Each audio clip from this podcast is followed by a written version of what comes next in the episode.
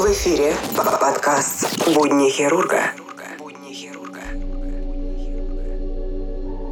Всем привет! Вы слушаете подкаст «Нота Бена. Будни хирурга», четвертый выпуск. В данном выпуске я вам расскажу про советского хирурга, который удалил свой аппендикс сам, то есть сделал сам себе операцию. Итак, как советский врач удалил свой аппендикс? Жил-был хирург Леонид Рогозов. Отслужил в армии, закончил Ленинградский медицинский институт, а в 1960 году отправился в Антарктику в качестве врача 6-й советской антарктической экспедиции. Именно там, в Антарктике, полугодом позже, произошло событие, сделавшее имя Рогозова известным всему миру. Этот врач сам себе провел операцию аппендэктомия, удалил свой аппендикс. 18 февраля 1961 года в оазисе Шермахера была открыта новая советская антарктическая станция Новолазеревская в составе участников участников первой зимовки был и врач Леонид Рогозов. Но в апреле 1961 года он тяжело заболел. Сначала почувствовал слабость, усталость, потом резкую боль, разливающуюся в правой части живота. Поскольку он сам был хирургом, ему не составило труда поставить себе диагноз «острый аппендицит», рассказывать его сын Владислав. Это была операция, которую до того он проделывал много раз. Да и во всем мире этот вид хирургического вмешательства давно стал обыденным. Но он находился вдали от цивилизации, посреди полярной пустыни. К концу апреля стало очевидно, что помощи ждать неоткуда. Путешествие из СССР в Антарктику занимало 36 дней по морю, а перелет был невозможен из-за сильных ветров. Он оказался в ситуации выбора между жизнью и смертью, говорит его сын Владислав. Ему неоткуда было ждать помощи, и он мог предпринять попытку прооперировать себя. Выбор не был простым. Рогоза знал, что аппендикс может порваться во время операции, а перитонит убьет его. Но его состояние ухудшалось, боли усиливались. Ему нужно было вскрыть себе брюшную полость,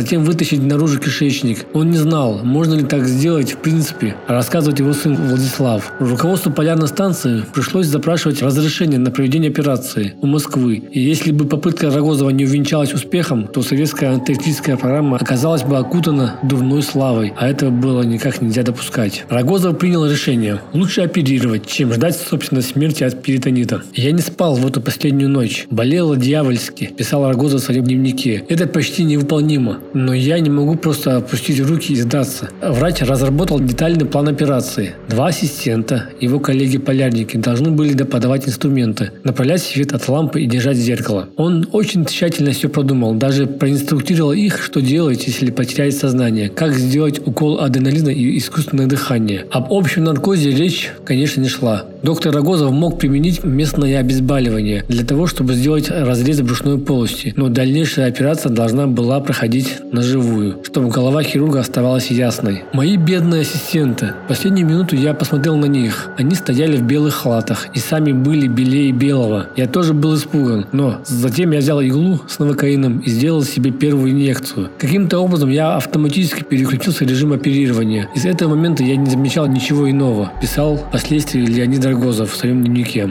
Рогозов работал на ощупь, без перчаток. Добравшись до аппендикса, он понял, что отросток может в любой момент лопнуть. Операция длилась два часа в ночь с 30 апреля на 1 мая 1961 года. После операции Рогозов восстановился через две недели. Этой истории не суждено было так просто завершиться. Ухудшившаяся на станции погода, огромное количество льда в море означало, что судно, которое должно было забрать участников экспедиции в апреле 1962 года, не сможет до них добраться, и им придется провести еще год на станции. Но к облегчению всех полярников к ним прилетели самолеты. Их эвакуировали одномоторные самолеты, рассказывает его сын. Леонид Рогозов вернулся в Советский Союз героем. Его имя стало известно всему миру. А всего за 18 дней до этой легендарной аппендэктомии первым человеком в космосе стал советский летчик-космонавт Юрий Гагарин. Их сравнивали, потому что им обоим было по 27 лет. Они оба были из рабочих семей. И оба сделали что-то такое, чего раньше не было в истории человечества, рассказывает его сын. В 1961 году хирург Рогозов был награжден орденом Трудового Красного Знамени. Операция Леонида Рогозова вдохновила Владимира Высоцкого. В 19 1963 году написавшего песню, в которой в частности были такие слова –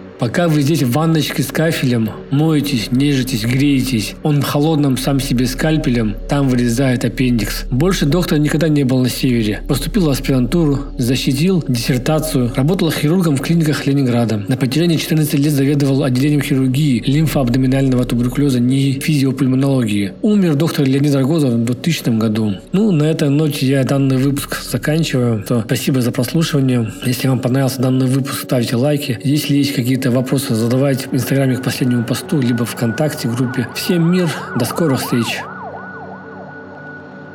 Будни хирурга.